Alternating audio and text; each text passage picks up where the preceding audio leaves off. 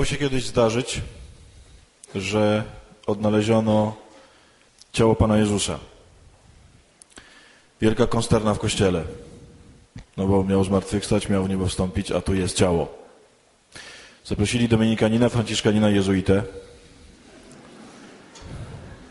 żeby się wypowiedzieli.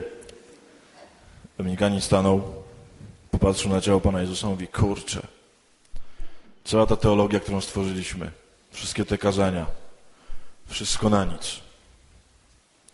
Franciszkanin stanął, popatrzył, wszystkie te wyrzeczenia, ubóstwo, wszystko na nic. A jezuita podszedł, popatrzył i mówi, kurde, jednak istniał.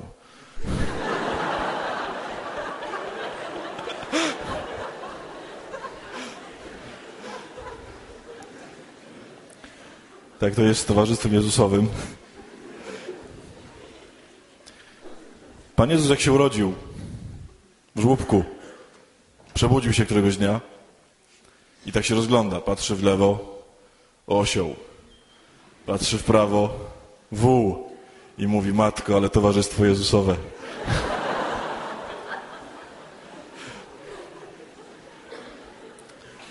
Wystarczy. Jutro będzie najfajniejsze, takie, które najbardziej lubię, ale to na jutro. Tak jak wam mówiłem, chciałbym, żebyśmy dzisiaj y, zaczęli od owcy i trochę tą owcą y, pojechali. Jest taki rozdział w Ewangelii Świętego Łukasza, który się zaczyna od owcy, bo to, co dzisiaj czytaliśmy, to była wersja Mateusza. Y, natomiast święty Łukasz wymyślił taki przedziwny rozdział, to jest 15 rozdział, Mówimy o tym rozdziale, że to jest Ewangelia w Ewangelii, czyli taka najbardziej dobra nowina wśród dobrych nowin.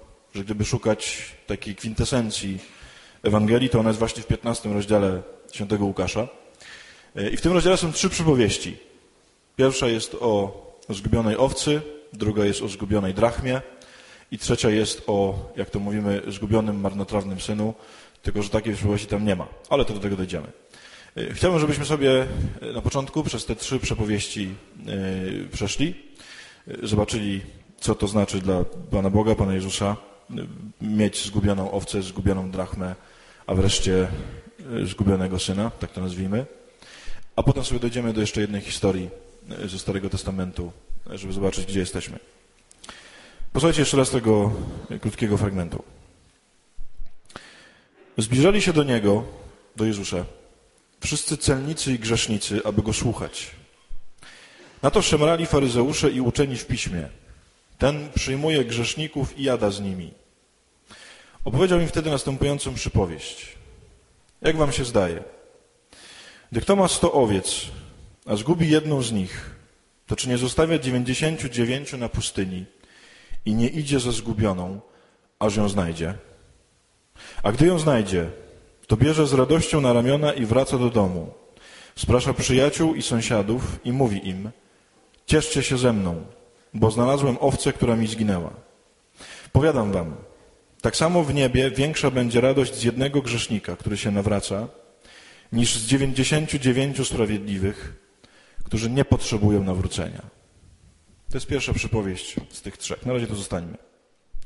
Znaczy myślę, że jeżeli Kościół kiedyś naprawdę zrozumie i przyjmie te trzy przypowieści, to już nie trzeba będzie więcej Kościoła reformować. To nie trzeba będzie nic w Kościele zmieniać. Jeśli Kościół zrozumie i przyjmie te trzy przypowieści. My oczywiście je wszystkie znamy. Tysiąc razy słyszeliście o zgubionej owcy, o zgubionej drachmie, o zgubionym marnotrawnym synu. Nikogo z nas to zasadniczo już nie wzrusza prawdopodobnie. Bo są historie oczywiste i znane. To naprawdę nie jest oczywiste, o czym on tu mówi. Zobaczcie, Pan Jezus stoi przed grupą jakichś tam Żydów. To jest naród zasadniczo pasterski. Przed nim stoi kilkudziesięciu, kilkuset, nie wiem ilu tam, to jest jakieś nauczanie, pasterzy, którzy doskonale się na tym znają. On jest kim? On jest stolarzem. On nie jest pasterzem. My na niego mówimy dzisiaj, że to jest pasterz, nie? Ale to jest stolarz. A dosłownie nawet tam jest nie tyle stolarz, ile ktoś, kto domy buduje. Bo on jest cieślą. On jest człowiekiem, który buduje domy. On się naprawdę nie zna na pasterstwie. I stoi przed nim kupa pasterzy i on do niej mówi tak. Jak wam się zdaje? No bo z pasterzami gada, nie? Mówi, wy robicie w, w owcach, to was zapytam, jak wam się zdaje? Jak macie stado i wam się jedna zgubi, to co? No każdy z was wtedy idzie, się zabiera, te owce szuka i przyprowadza. Słuchajcie, prawdopodobnie jak oni usłyszeli to zdanie, to było weź, że ty głupi, co ty gadasz? Gdzie tam ktoś idzie po jakąś owcę? Mówią pasterze, że jak się owca zgubi, w sensie jak raz się zgubi, jak raz polezie gdzieś w krzaki, daleko i trzeba ją przyprowadzić i się ją przyprowadzi do stada, to ona zrobi bardzo prostą rzecz. Namówi drugą owcę, ale w takim sensie nie to, że to jej powie, nie? tylko ona zahaczy drugą owcę i z tą drugą owcą pójdzie w krzaki. To robi owca, która się raz zgubiła. Tak mówią pasterze. I każdy pasterz wie, że jak się owca zgubi, to nie idzie się po owce i się tam szuka, żeby ją jeszcze na ramionach, nie? Wziął ją na ramiona i przyprowadził taką owieczkę. Taki mam obraz Pana Jezusa. Nie. To się ciupasza sługę wysyła z siekierką owce i po robocie. Bo ona stado rozwali. Znaczy, oni, jak słuchali przywieści Pana Jezusa, oni byli naprawdę wnerwieni. Pamiętacie takie momenty, jak Pan Jezus coś mówił, a ludzie potem wychodzili z tego miejsca, gdzie On mówił, gdzieś tam szli za róg i namawiali się, żeby Go zabić? Znaczy, gadam kazania już ileś tam lat. Nie zdarzyło mi się jeszcze tak, żebym powiedział kazanie i żeby część ludzi wyszła z kościoła za róg i postanowiła, kurde, tego gościa trzeba zabić.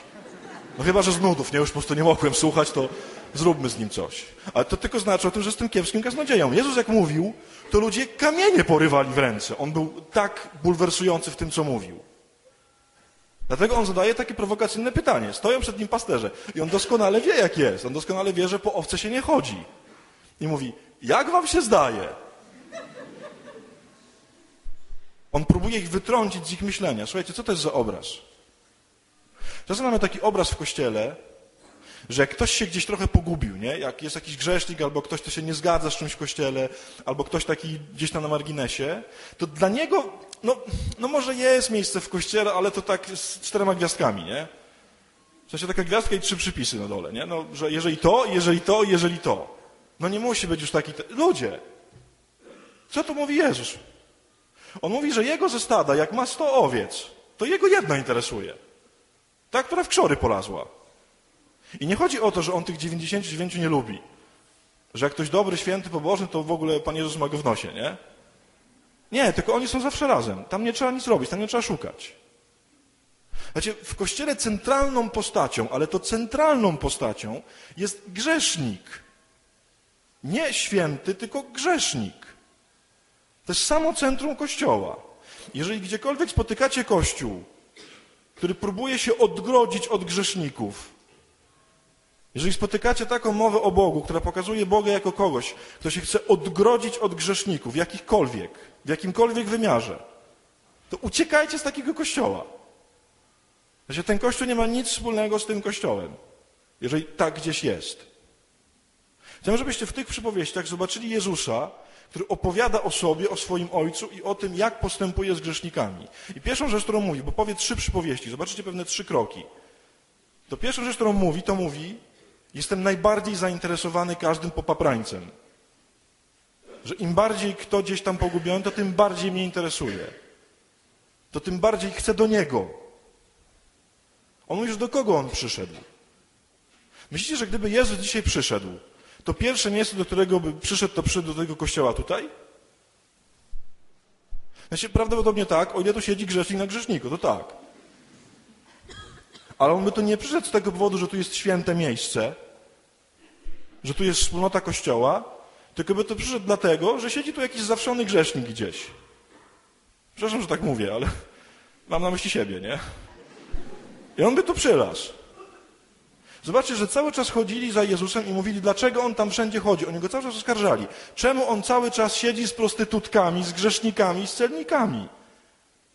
Gdzie by Jezus dzisiaj przyszedł w pierwsze miejsce? No naprawdę by nie przyszedł do klasztoru jezuitów. I to był komplement. Dlatego, że to znaczy, że nie są najgorszymi grzesznikami. Najpierw poszedł do Dominikanów,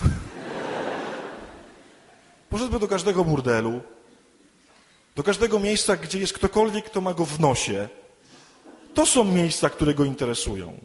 I my musimy zrozumieć wreszcie, w sensie w Kościele, wszyscy, że centralną postacią tego Kościoła jest grzesznik, że to jest największa miłość Boża. I ta przypowieść to nie jest tam przypowieść o, o która się zgubiła w krzakach i ją tam wziął na ręce i fajny obrazek mamy. Nie. To pokazuje największy pęd Boga, jaki on w sobie ma. Że Bóg się najszybciej i najbardziej uruchamia, jak widzi grzesznika. Słyszeliście to zdanie tysiąc razy świętego Pawła, nie? Gdzie się wzmógł grzech, tam się rozlała łaska. Czajcie radykalizm tego zdania, jak Paweł takie zdanie mówi? On mówi, gdzie więcej grzechu, tam Bóg jest uruchomiony dopiero. Tam natychmiast w nim wzbiera wszelkie dobro i wszelka miłość. To jest pierwsza rzecz.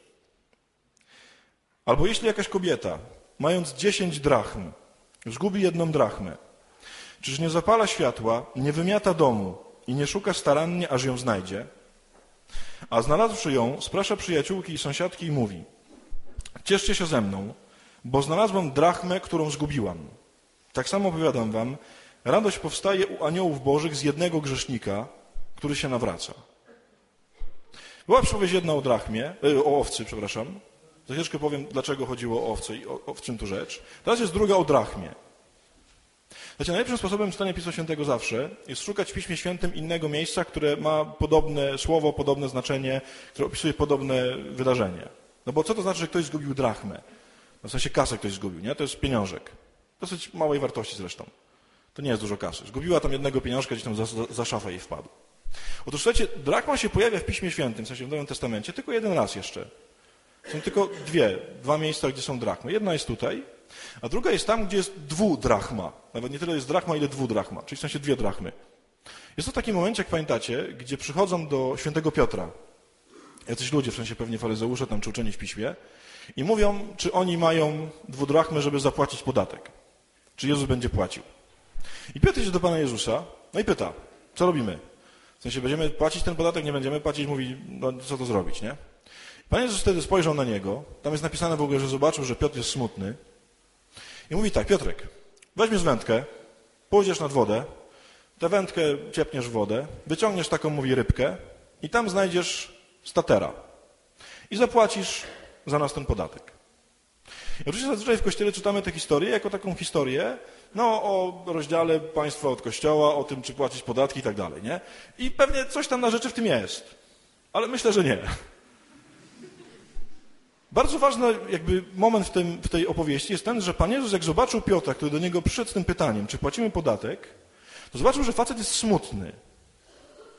I nie zasmuciło go przecież to, że nie miał dwóch drachmy, nie? Tam nie miał, nie wiem, 50 groszy, nie? Nie. Znaczy, trzeba dobrze zrozumieć tę scenę. Co się dzieje wcześniej? Chwileczkę wcześniej jest y, przemienienie. Są we trójkę, w sensie trzech, trzech apostołów i Pan Jezus na górze przemienienia. Widzą tam coś, czego nikt z nas nie widział. W sensie Jezus im się nagle pokazuje jako Bóg. Oni się nagle orientują, że ten, z którym oni chodzą, to po prostu to nie jest wyjątkowy gość. Tylko oni mają do czynienia z istotą nie z tej ziemi. On im się pokazuje cały. Oni tam chcą zostać. Oni są tam w ogóle tak oniemiali, że nie chcą w ogóle z tej góry schodzić. No ale schodzą. Chciałem, żebyście przeszli tę drogę z Piotrem, żebyście zobaczyli, dlaczego on jest smutny. Schodzą z tej góry przemienienia na dół i na dole czeka taki gość, który ma syna chorego na epilepsję. I go tam ciepie tą epilepsją. I wszyscy y, apostołowie próbują go uzdrowić. No bo wcześniej dostali już od Pana Jezusa misję, że mogą chodzić i mogą uzdrawiać. I każdy jeden po kolei próbuje i nic. Znaczy nie mogą go uzdrowić. Prawdopodobnie Piotr może też próbował. No dlaczego miałby nie próbować? Pewnie ten pierwszy się w ogóle wyrwał. Jeszcze jak miał takie doświadczenie przemienionego Boga, to już w ogóle pomyślał, że on to świat teraz zmieni. Tylko, że nikomu się nie udało. I ten Pan Jezus trochę do nich się wkurza. Mówi, że oni są w ogóle do niczego, bo oni wiary nie mają. Że nie mogą tego wyrzucić, tego, tej choroby z tego chłopaka, bo nie mają wiary. Oczywiście przychodzi, uzdrawia tego chłopaka i idą dalej. I w tym momencie, kiedy idą dalej, to właśnie przychodzą ci goście z tym podatkiem i zadają to pytanie. Znaczy, dlaczego Piotr jest smutny? No nie jest smutny dlatego, że mu kazali zapłacić jakieś tam dwa pieniążki. Tylko co się stało? Właśnie runęły na ziemię wszystkie sny o potędze Piotra, nie? Widział przemienienie, był przekonany, że właśnie doświadcza Bożej mocy, bo Chrystusa widzi jaśniejącego, schodzi na dół, żeby człowieka uzdrowić i nic. W sensie on nie ma żadnej mocy. I on przychodzi taki zbity pies, no bo on nic nie umie. Miało być już tak dobrze, nic nie umie. I zobaczcie, co robi Pan Jezus. Mnie się bardzo podoba ten gest Pana Jezusa. Mówi tak, Piotrek, słuchajcie, to jest rybak, nie? To jest facet, który całe życie spędził na łowieniu wielkiej łodzi, wielkimi sieciami, ogromne ilości ryb. Piotruń, weźmiesz wędeczkę, to Pan Jezus używa takich słów, tam jest stronie tak napisane. Weźmiesz wędeczkę, pójdziesz nad wodę i złapiesz rybkę. To się mówi do niego jak do jakiegoś takiego dzieciaka, nie? Takimi moimi rzeczami. Weźmiesz wędkę, ty wielki rybak, ty wielki tutaj żeglarz, z wędką pójdziesz, tę wędeczkę tam ciepniesz i rybkę złowisz. I z rybki wyciągniesz statera. Co on robi? On go uczy najprostszych rzeczy, które Piotr już powinien umieć. No bo on jest rybakiem. Jemu nie trzeba mówić, jak się rybę łowi. Co Jezus próbuje mu powiedzieć? Piotrek, tobie się wszystko w życiu uda, tylko w jednym wypadku. Jak będziesz ze mną i jak będziesz robił to, co ja ci mówię, żebyś robił. Jak sam pójdziesz uzdrawiać chorych, to se uzdrawiaj. W sensie to se możesz próbować. Bo ty uwierzyłeś w swoją własną potęgę, w swoją własną siłę. Piotrek nie, zacznijmy od początku. Wędeczka, łowimy i się nauczymy. Słuchajcie, tam jest jeszcze ukryta bardzo fajna rzecz po grecku. Drachma po grecku. W rodzeniu tego słowa jest czasownik chwytać, łapać. To oznacza drachma. To jest trochę tak, jakby przyszedł Panie, Piotr do Pana Jezusa i powiedział, Jezu, ja to w ogóle tego wszystkiego nie chwytam. Ja się próbuję w życiu, żeby było dobrze, tylko ja nie chwytam tego, po prostu no ja nie wiem jak. Jezus mówi, dobra, to ja cię nauczę. Wędeczka nad wodę i łowimy. Wiecie, co zgubiła ta kobieta, jeżeli zgubiła drachmę? To jest kobieta, która zgubiła umiejętność radzenia sobie w życiu, chwytania życia, chwytania Boga, chwytania tego, co ma robić. Co ona tu odnalazła? Odnalazła umiejętność wzięcia życia w swoje ręce, uchwycenia rozumienia Boga, wszystkie umiejętności życia. Kiedy to można zrobić? W tej historii Piotr z Panem Jezusem pokazuje się tylko jedno. Można zrobić to wtedy, kiedy zrobi to Jezus. I to jest druga wiadomość. Jak słyszycie czasem w kościele, że macie się nawrócić, że macie się wyzbyć swoich grzechów, że macie się po prostu zaprzeć i macie się wyrwać ze wszystkich grzesznych niewoli, które macie, to wyjdźcie z takiego kościoła. Bo to nie wy macie zrobić. Bóg jest od tego. Piotrek sam z siebie nie jest w stanie zrobić tych wszystkich dobrych rzeczy, których chce. Nie jesteśmy sami z siebie w stanie wyjść z naszych grzechów. To nie jest tak, że nam Jezus mówi, Bóg nam mówi, ty weź się zmień. Ty weź się nawróć, weź wyjdź z tych grzechów. Nie to mówi Bóg. Bóg mówi, chcę być z Tobą i ja chcę to zrobić z Tobą. Ja Cię chcę wyrwać z grzechów, ja chcę Cię uzdolnić do miłości, ja chcę Ci dać dobro, ja chcę sprawić, że będziesz wolny. Znaczy, błąd, który nieustannie popełniamy z tym naszym zagubieniem, polega na tym, że my myślimy, że to my to mamy zrobić. W sensie my się mamy z tego wyrwać. I oczywiście nie chodzi mi o to, że Bóg to zrobi za nas, tylko On to zrobi z nami, ale my bez Niego to tego nigdy nie zrobimy. I jak myślicie o swoim nawróceniu, i nie wiem, może wczoraj ktoś rozpoznał jakieś tam swoje grzechy, może ktoś wczoraj zajrzał do studni i zobaczył jakieś bydło, to dzisiaj nie chcę, żebyś usłyszał takiego wezwania, to weź się wyzbądź tego bydła. Nie. Tylko zacznij na tyle zapraszać Boga do swojego życia, żeby On to mógł zrobić. Wiecie, to jest największa nowina, że to nie my jesteśmy od nawracania się, tylko On jest od nawracania nas. I wreszcie trzecia. Teraz będzie długi fragment, który znacie, ale posłuchajcie go. I powiedział też Jezus. Pewien człowiek miał dwóch synów. Młodszy z nich rzekł do ojca. Ojcze, daj mi część majątku, która na mnie przypada. Podzielił więc majątek między nich. Niedługo potem młodszy syn, zabrawszy wszystko, odjechał w dalekie strony i tam roztrwonił swój majątek, żyjąc rozrzutnie. A gdy wszystko wydał, Nastał ciężki głód w owej krainie i on sam zaczął cierpieć niedostatek. Poszedł więc i przystał do jednego z obywateli owej krainy, a ten posłał go na swoje pole, żeby pasł świnie. Lecz nikt nie dawał mu jedzenia, nikt nie pozwolił mu napełnić żołądka strąkami, które jadły świnie. Wtedy zastanowił się i rzekł, Iluż to najemników mojego ojca ma pod dostatkiem chleba, a ja tu z głodu ginę. Zabiorę się i pójdę do mojego ojca i tak mu powiem. Ojcze, zgrzeszyłem przeciw Bogu i względem Ciebie. Już nie jestem godzien nazywać się Twoim synem, uczyń mnie choćby jednym z Twoich niewolników. Wybrał się więc i poszedł do swojego ojca. A gdy był jeszcze daleko, ujrzał go jego ojciec i wzruszył się głęboko. Wybiegł naprzeciw niego, rzucił mu się na szyję i ucałował go. A syn rzekł do niego, Ojcze, zgrzeszyłem przeciwko Bogu i względem Ciebie, już nie jestem godzien nazywać się Twoim synem. Lecz ojciec rzekł do swoich sług, przynieście szybko najlepszą szatę i ubierzcie go. Dajcie mu też pierścień na rękę i sandały na nogi. Przyprowadźcie utuczone ciele i zabijcie. Będziemy ucztować i bawić się, ponieważ ten mój syn był umarły, a znów ożył. Zaginął, a odnalazł się. I zaczęli się bawić. Tymczasem starszy jego syn przebywał na polu. Gdy wracał i był blisko domu, usłyszał muzykę i tańce. Przywołał jednego ze sług i pytał go, co to ma znaczyć. Ten mu rzekł, twój brat powrócił, a ojciec twój kazał zabić utuczone ciele, ponieważ odzyskał go zdrowego. Na to rozgniewał się i nie chciał wejść. Wtedy ojciec jego wyszedł i tłumaczył mu. Lecz on odpowiedział ojcu. Oto tyle lat ci służę i nigdy nie przekroczyłem twojego rozkazu. Ale mnie nie dałeś nigdy koźlęcia, żebym się zabawił z przyjaciółmi. Skoro jednak wrócił ten twój syn, który roztrwonił twój majątek z nierządnicami, kazałeś zabić dla niego utuczone ciele. Lecz on mu odpowiedział, moje dziecko, ty zawsze jesteś przy mnie i wszystko moje należy do ciebie. A trzeba się weselić i cieszyć z tego, że ten brat twój był umarły, a znów ożył. Zaginął, a odnalazł się. Wiem, że tej przypowieści słyszeliście już tysiąc razy. Wiecie, to jest najbardziej bulwersująca przypowieść, jaką opowiedział Jezus kiedykolwiek. My tego nie słyszymy, bo to znamy. Jest ojciec, który ma dwóch synów. Jeden jest głupszy od drugiego.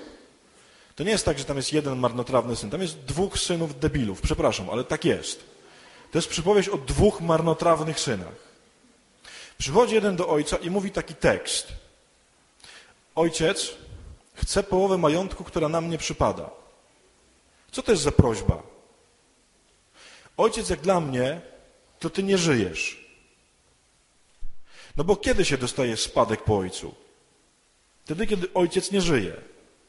Znaczy, jego grzech nie polega na tym, że on sobie wziął trochę kasy i tam przebąkał tą kasę, nie? Tylko on przychodzi do swojego taty i mówi mu, ojciec, dla mnie jesteś trupem. Ja chcę zachowywać się tak i chcę być w takiej rzeczywistości, w której ciebie nie ma. Bo wtedy dostaję kasę, która mi przypada. Znaczy, na tym polega jego grzech. To jest naprawdę strasznie porypany człowiek. On to mówi swojemu ojcu. A nie wygląda na to, żeby ten ojciec był jakimś strasznym potworem. Mało tego, jak go o to prosi i mówi mu takie słowa, to ojciec w ogóle bez słowa mu daje, zauważcie. Co zrobił? Wziął tą kasę, napisano, że pojechał w dalekie kraje, gdzie żył rozrzutnie. Tak nam tutaj subtelnie przetłumaczono po polsku. Tam jest takie greckie słowo, jak jest to rozrzutnie, asotos. Ono dosłownie oznacza, no, żył tak, jakby go nie było. W sensie soter to jest zbawiciel. Tak się mówi o Chrystusie, soter. A sotos to jest człowiek pozbawiony wszelkiego zbawienia, pozbawiony wszelkiego zdrowia, takiego w każdym sensie. To jest facet, który żyje, w ogóle nie żyje. Nie chodzi o to, że on wydał trochę pieniędzy, tylko on żyje, że go nie ma. Zresztą jest bardzo tego piękny obraz. Zobaczcie, że on trafił do jakiegoś hodowcy świni.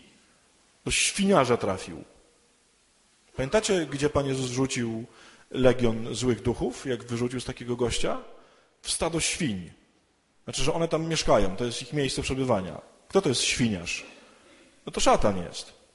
Facet, który hoduje świnie, to jest szatan. To jest jakiś właściciel bez imienia w ogóle nie wymieniony, jakiś tam w odległej krainie, który ma świnie. Ten facet po prostu wchodzi w największe świństwa i staje się właścicielem i niewolnikiem świniarza. I co próbuje tam zrobić? Próbuje się najeść tego, co jedzą świnie, nie tych strąków. Zobaczcie, w ogóle to jest przepiękny obraz człowieka, który wchodzi w grzech, uważam. To człowiek, który wchodzi w totalne świństwo w swoim życiu, próbuje się tam najeść i jego właściciel, ten, który miał mu wszystko dobre dać, nawet mu jeść nie daje. To z nami robi zły zazwyczaj. Człowiek, jak jest uplątany w jakieś zło, to jest głodzony po prostu. I zobaczcie, na czym polega jego nawrócenie, bo to nie ma w ogóle mowy o żadnym nawróceniu. Co ten facet sobie myśli? On sobie taką mowę tam przygotował, zauważyliście? Mówię mowę dlatego, że on potem słowo w słowo tą mowę powtórzy. Tak jakby na kartce miał napisane, co ma powiedzieć.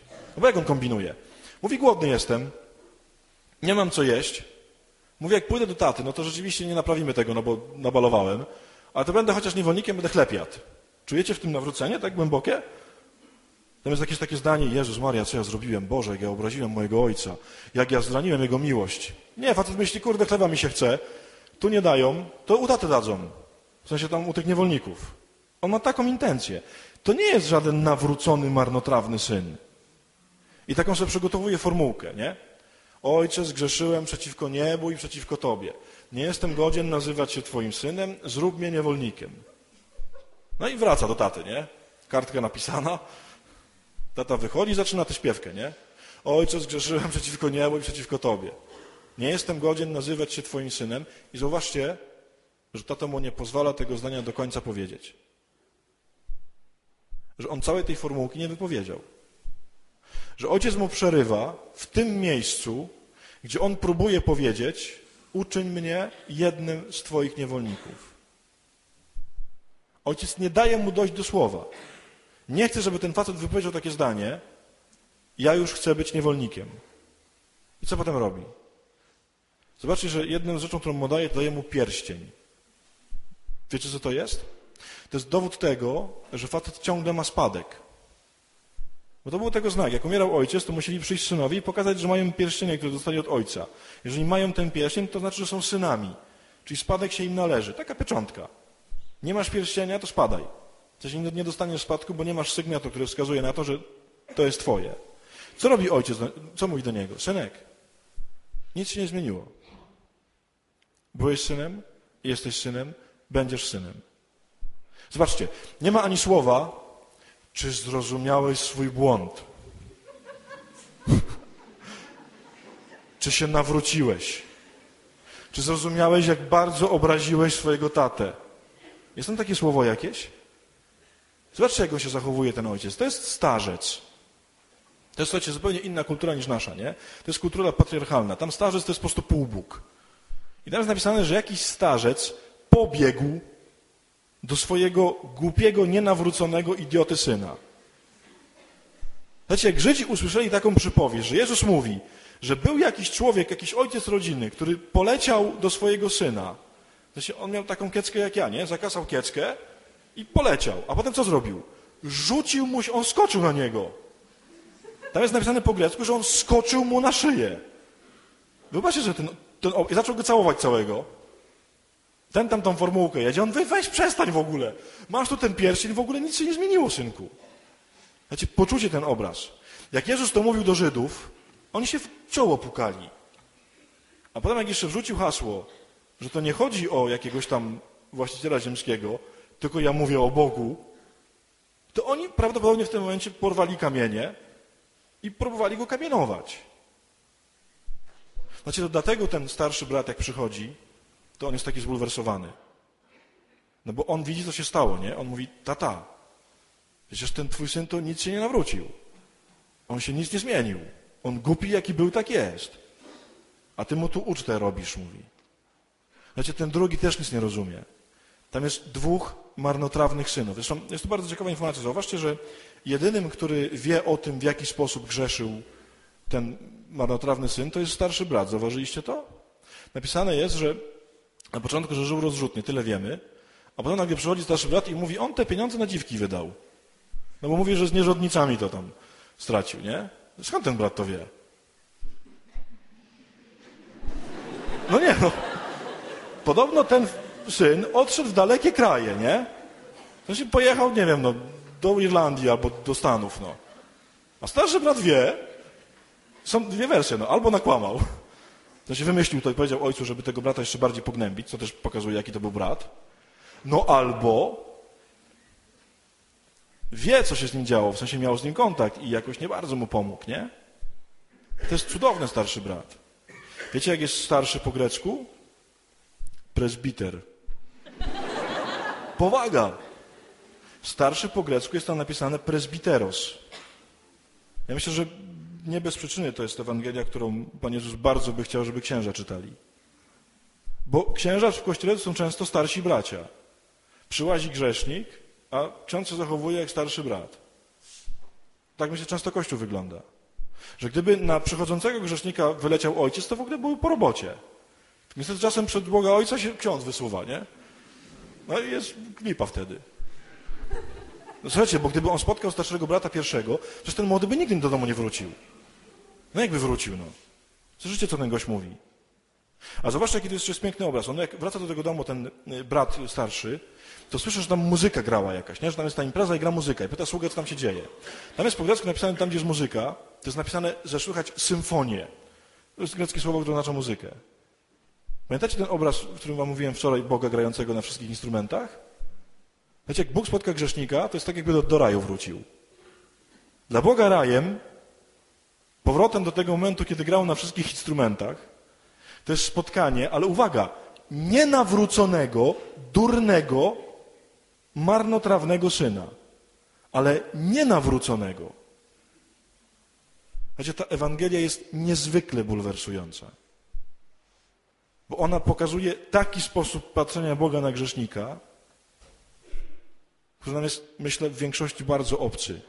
W naszym poczuciu sprawiedliwości, odpłaty za grzechy i tak dalej. Znaczy, Jezus opowiada takie trzy przypowieści. Geniuszem jest Łukasz, który tak to układa. Zauważcie, jest tak.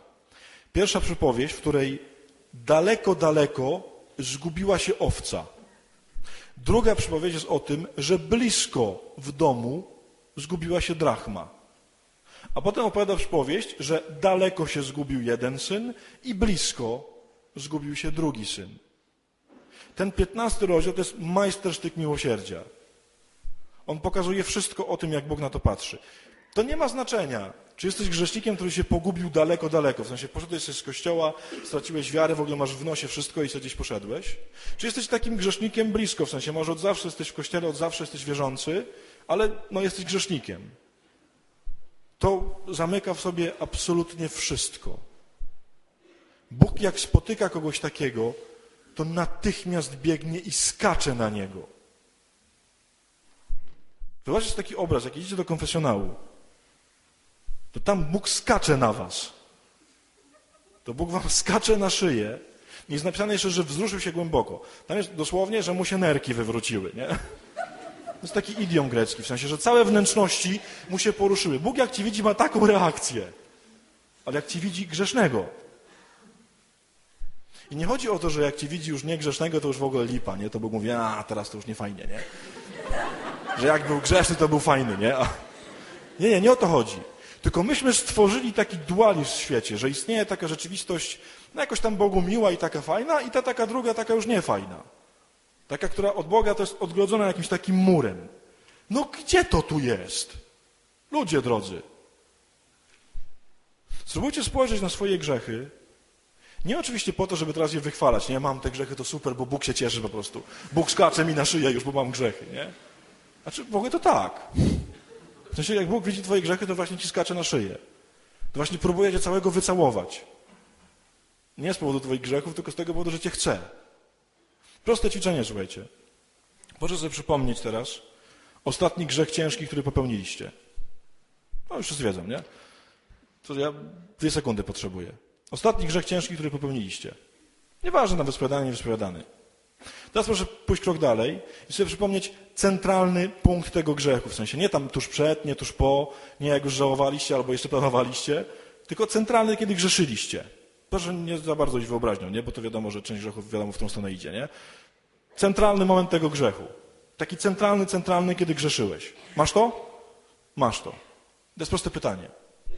Czy jak Bóg na ciebie patrzył, w tamtym momencie, w tej sekundzie, kiedy byłeś w centralnym punkcie swojego grzechu, był tobą zachwycony, uwielbiony, nie mógł wyjść z podziwu, że cię widzi?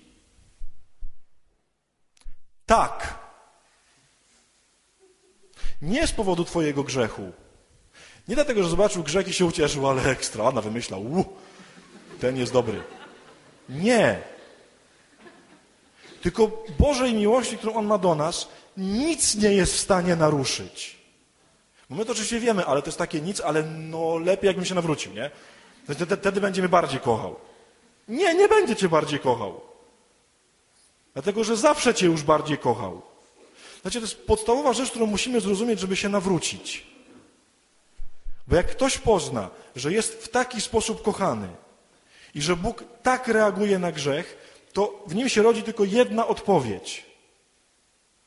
Odpowiedzieć tak samo. Do Boga nie przyciąga strach przed Nim, nie straszenie takie jezuickie piekłem, nie? W pierwszym tygodniu ćwiczeń ignacjańskich, nie?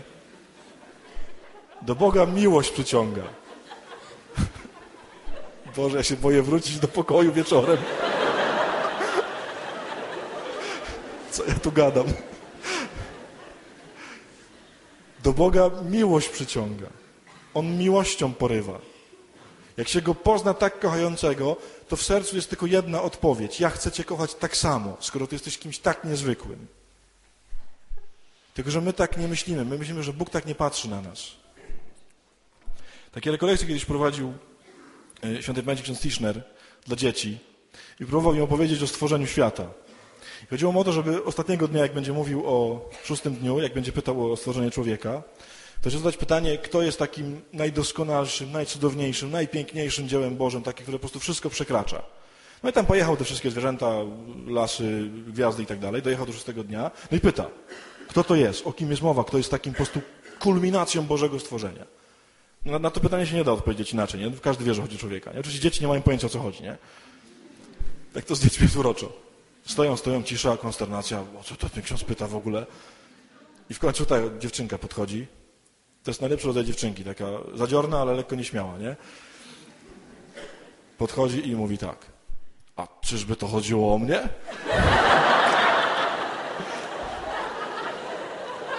Słuchajcie, to dlatego Pan Jezus mówił, żebyśmy się stali jak dzieci. Bo dziecko takie coś wie. Takie to małe jeszcze oczywiście, bo im starsze, tym gorzej. Ale to najmniejsze, ono żąda bycia kochanym bez względu na to, czy robi dobrze, czy źle. Takie dziecko jeszcze jak nie wie. Nawet jak zrobi coś źle, to ono i tak żąda, żeby je kochać, bo ono nie ma pojęcia, że zrobiło źle. Jezus mówi, żebyśmy się stali jak dzieci. On mówi, że mamy prawo do tego, żeby od Boga żądać, cokolwiek robimy, żebyśmy byli kochani, bo On jest kimś takim. Wiecie, jak to dotrze do waszych serc, to macie wszystko. W sensie, to wtedy jesteście w stanie rzeczywiście wyjść na prostą. Bo to jest taka siła Boża wtedy, poznanie takiej miłości, która jest w stanie wyciągnąć ze wszystkiego. Bo miłość jest jedyną siłą, która jest w stanie wyciągnąć ze wszystkiego. Chciałem, żebyśmy przeczytali jeszcze jedną historię z Starego Testamentu, która nam to podsumuje, żebyśmy zobaczyli, jakby dlaczego tak jest. Dlaczego to Bogu nie przeszkadza. Posłuchajcie, to jest Księgi Rodzaju. Po tych wydarzeniach Pan tak powiedział do Abrama podczas widzenia. Nie obawiaj się, Abramie, bo ja jestem Twoim obrońcą. Twoja nagroda będzie sowita. Abram rzekł, o Panie mój Boże, na cóż mi ona, skoro zbliżam się do kresu mojego życia, nie mając potomka? Przyszłym zaś spadkobiercą mojej majątności jest Damasceńczyk Eliezer.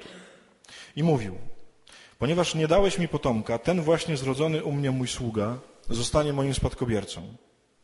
Ale oto usłyszał słowa, nie on będzie twoim spadkobiercą, lecz ten po tobie będzie dziedziczyć, który od ciebie będzie pochodził. I poleciwszy Abramowi wyjść z namiotu, tak do niego rzekł. Spójrz na niebo i policz gwiazdy, jeśli zdołasz to uczynić. A potem dodał, takie będzie twoje potomstwo. Abram uwierzył i Pan poczytał mu to za zasługę. Potem zaś rzekł do niego, ja jestem Pan, który cię wywiodłem z Ur Chaldejskiego, aby ci dać ten oto kraj na własność. A na to Abram, o Panie mój Boże, jak będę mógł się upewnić, że otrzymam go na własność? Wtedy Pan rzekł, wybierz dla mnie trzyletnią jałowicę, trzyletnią kozę i trzyletniego barana, a nadto synogarlicę i gołębicę. Wybrawszy to wszystko, Abram poprzerąbywał je wzdłuż na połowy i przerąbane części ułożył jedną naprzeciw drugiej. Ptaków nie porościnał. Wtedy, kiedy zaś do tego mięsa zaczęło zlatywać się ptactwo drapieżne, Abram je odpędził. A gdy słońce chyliło się ku zachodowi, Abram zapadł w głęboki sen i opanowało go uczucie lęku, jak gdyby ogarnęła go wielka, nieprzenikniona ciemność. I wtedy to Pan rzekł do Abrama, wiedz o tym dobrze, iż Twoi potomkowie będą przebywać jako przybysze w kraju, który nie będzie ich krajem. I przez 400 lat będą tam ciemiężeni jako niewolnicy. Aż wreszcie ześlę zasłużoną karę na ten naród, którego będą niewolnikami, po czym oni wyjdą z wielkim dobytkiem. Ale Ty odejdziesz do Twoich przodków w pokoju i w późnej starości zejdziesz do grobu. A kiedy słońce zaszło i nastał mrok nieprzenikniony, ukazał się dym jakby wydobywający się z pieca i ogień niby gorejąca pochodnia i przesunęły się między tymi połowami zwierząt. Właśnie wtedy Pan zawarł przymierze z Abramem. Chciałbym, żebyśmy tą historią sobie podsumowali, to co dzisiaj gadałem, żebyście zobaczyli, co Bóg potrafi w takim grzechu zrobić. Mamy Abrama, który wyszedł za Panem Bogiem już kilkanaście lat wcześniej, zaufał Mu, dużo się wydarzyło, było sporo wojen i bitew po drodze, które Abram wygrał, ale ciągle nie ma jego największej obietnicy. Nie, nie urodził mu się syn. Ma jakiegoś tam sługę, tak jak mówię, jakiegoś Eliezera, Damastańczyka. Znaczy to jest takie coś, jak jakby obraz nieposiadania syna, to dla nich znaczy takie coś, że moje życie nie ma sensu. Znaczy to, co zrodziłem, to jest takie żadne. Że nie mam prawdziwego owocu, nie mam prawdziwego syna. Oni to rozumieją przez to. On tu jeszcze mówi, że ma tego Eliezera Damastyńczyka, jakiegoś sługę, który jest jego spadkobiercą. Eliezer to jest łazarz po prostu. A Damasceńczyk znaczy, że pochodził spod Damaszku. Dla Żydów to znaczy, że był z takiego morderczego rodu. Znaczy, bo mówi się, że ponoć Kain zabił Abla pod Damaszkiem. Czyli mówi, że to, co mam, to, co zrobiłem, to jest taki żebrak łazarz i to jeszcze o morderczych skłonnościach. Mówi, to jest owoc mojego życia. Takie coś mam w życiu. I co z nim robi Pan Bóg? Zobaczcie. Pierwsze, co robi, mówi tak. Abram, hopie, wyjdź z namiotu. to jest doskonały obraz większości z nas, którzy mamy grzechy. My siedzimy w takim zasklepionym miejscu. Ten namiot był prawdopodobnie zrobiony z jakichś tam skór, nie? Tam musiał śmierdzieć potwornie. Tam było jakieś ognisko pewnie na środku, dymu tam było od cholery. On tam siedział w takim namiocie, nie? w takiej skórzanej, śmierdzącej lepiance i narzekał, jakie to beznadziejne jest jego życie. Jakie on ma owoce, w sensie jest grzesznikiem, to taki łazarz jeszcze o morderczych skłonnościach, by po co? I co robi Bóg w pierwszym rzędzie? Mówi, chłopie, wyjdź z tego namiotu i weź spójrz w gwiazdy. On mówi, nie rób z twojego nieszczęścia takiego zamknięcia.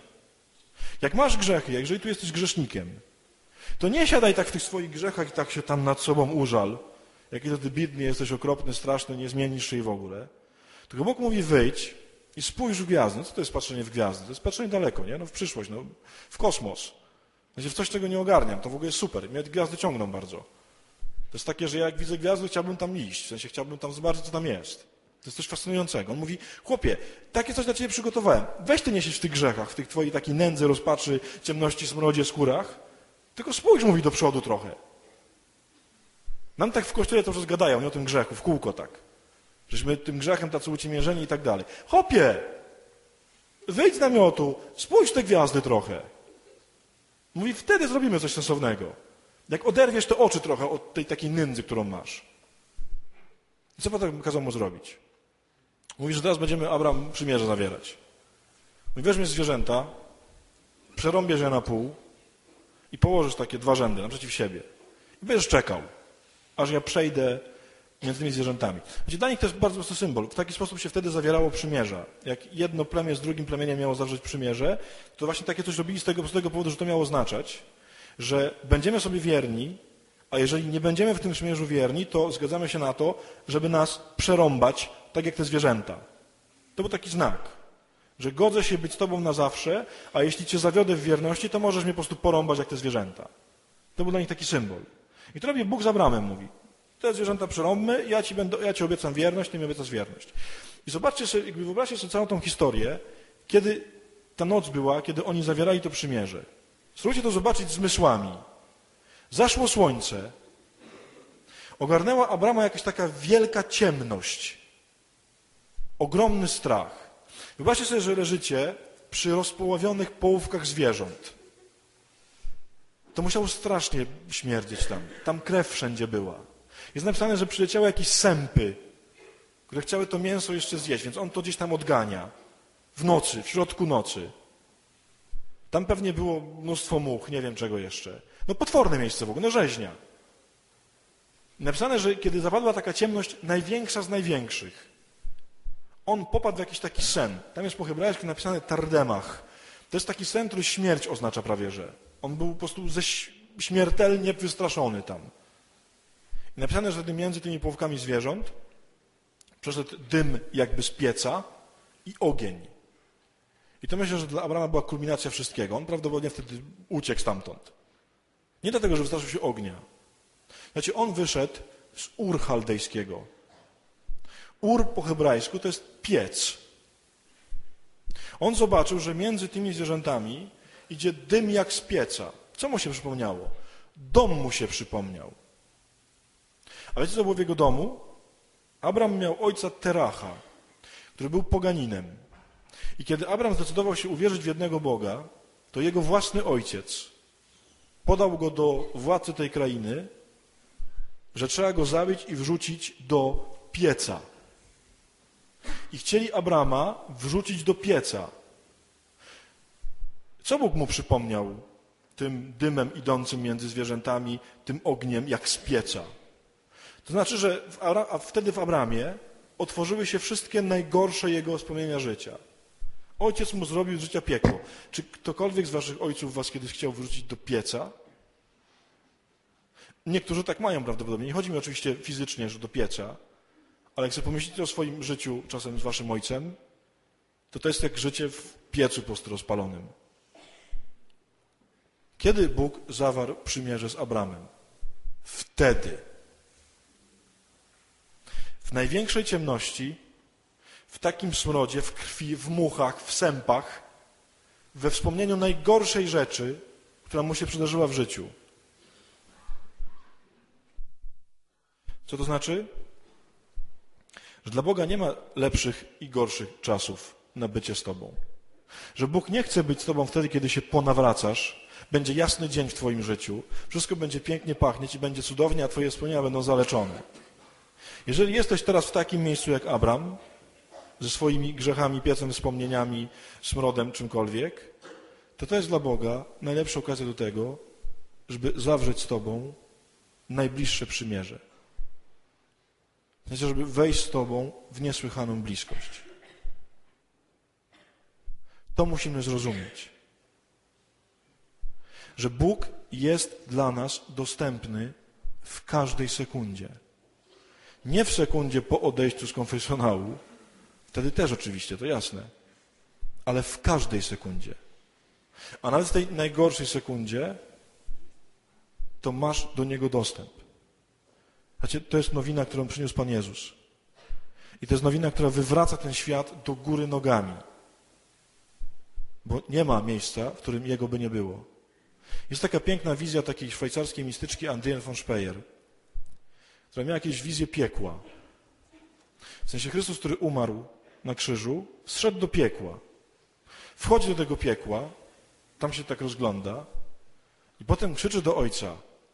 Mówi, tato, jak to jest możliwe, że ty, będąc Bogiem miłości, dopuściłeś, żeby takie coś zaistniało? Sensie, żeby było takie coś jak piekło. Mówi, jak to jest możliwe, tato, że takie coś zrobiłeś? Znaczy, nie, nie to, że stworzyłeś to piekło, ale że ono zaistniało. Mówi, jak to jest możliwe, że jest takie miejsce, tato, jakby w którym cię nie ma? Wtedy miał tata odpowiedzieć, jak mnie nie ma, jak tam jesteś? Mówi, jak mnie nie ma? Przecież Ty to jestem ja, bo myśmy są jednym Bogiem. Jeśli tam jesteś, no to znaczy, że ja tam jestem. Mówi, to jak jest takie miejsce, gdzie mnie nie ma? Znaczy, mnie ta wizja strasznie porusza. Na tym polega Boże umywanie grzesznika. Że On nas znajdzie w każdym miejscu, w najgorszym, w ostatnim, w takim, gdzie nikt nie przypuszcza, że On tam może być. To On już tam jest. Jak człowiek trafia do piekła, to natrafia pierwszą osobę, którą tam spotyka, to Pana Jezusa. On dlatego wstąpił do piekieł. I nie chodzi mi o to, że Bóg mieszka w piekle, nie? Nie w tym rzecz. Myślę, że rozumiecie, o co mi chodzi. Proszę, jak otworzysz swoją studnię, jeżeli tam zobaczysz te różne rzeczy, które tam są, to chciałbym, żebyś tam przede wszystkim zobaczył jedną, przepraszam, że mówię rzecz, która tam jest, ale jedną osobę, która tam jest. Tam Bóg siedzi. W tych wszystkich Twoich najbardziej parszywych, ohydnych rzeczach Bóg siedzi. Czeka tam na Ciebie. Właśnie tam. Tam zawiera z Tobą przymierze. Czajcie to w ogóle? To jest najlepsza nowina, jaka istnieje we wszechświecie. Na tym polega Ewangelia.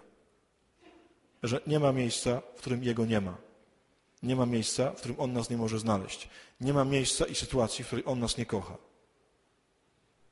Powinniśmy siedzieć z otwartymi gębami przed Nim, nie mogąc wyjść z zadziwienia, że On jest kimś takim. Więc teraz będzie dowcip.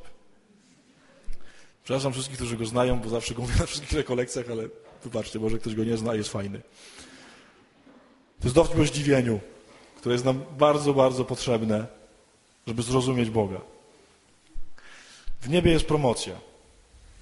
Pan Jezus woła świętego Piotra i mówi tak, Piotrek, wpuszczamy dzisiaj wszystkich pod jednym warunkiem. Jak ktoś umarł i miał naprawdę zły dzień, znaczy, no coś mu nie poszło, nie? To wpuszczamy. Wierzący, niewierzący, grzeszny, niegrzeszny, nieważne. Jak miał zły dzień i umarł, wpuszczamy. Piotr mówi, no szef kazał, co zrobić. Wychodzi przed bramę, stoi trzech delikwentów. Podchodzi do pierwszego i pyta, no co tam? A on mówi, święty Piotrze, nie uwierzysz, co mi się w ogóle dzisiaj przydarzyło. No opowiadaj. Mówi, no mam żonę od jakiegoś tam czasu. Byłem przekonany, że mnie zdradza. Więc pojechałem do roboty, ale po pół godziny mówię, wrócę i sprawdzę, czy tam nie ma jakiegoś kochasia. Wróciłem po pół godziny, wpadam do domu, wpadam do sypialni, ona leży naga w sypialni, ale sama. Mówię, kurde, gdzieś to musi być. No to lecę tam. Pokój drugi, pokój łazienka, kuchnia, nigdzie go nie ma. Wpadłem na balkon, a mieszkam na 25 piętrze. No i patrzę, wisi taki gościu w samych slipach na balkonie, nie? No to ja go tam nogami po rękach, żeby spadł. On zleciał na dół, ale krzaki były na dole, się nie zabił. No to poleciałem szybko do kuchni, wyciepnąłem lodówkę przez balkon, ale zaplątałem się w kabel od lodówki, spadłem, zabiłem się. Święty Piotr mówi, no, miałeś dzień. Wchodzisz. Drugi stoi, taki w samych slipach, nie? A ty co? Mój święty Piotrze, nie uwierzysz, co mi się cię przydarzyło. No mów.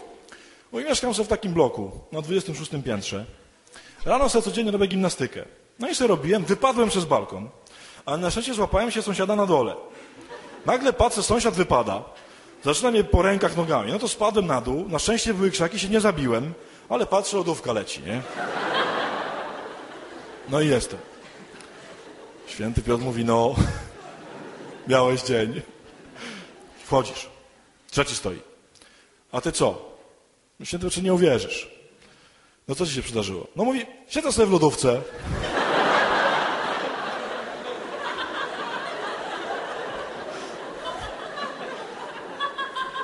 Wiecie,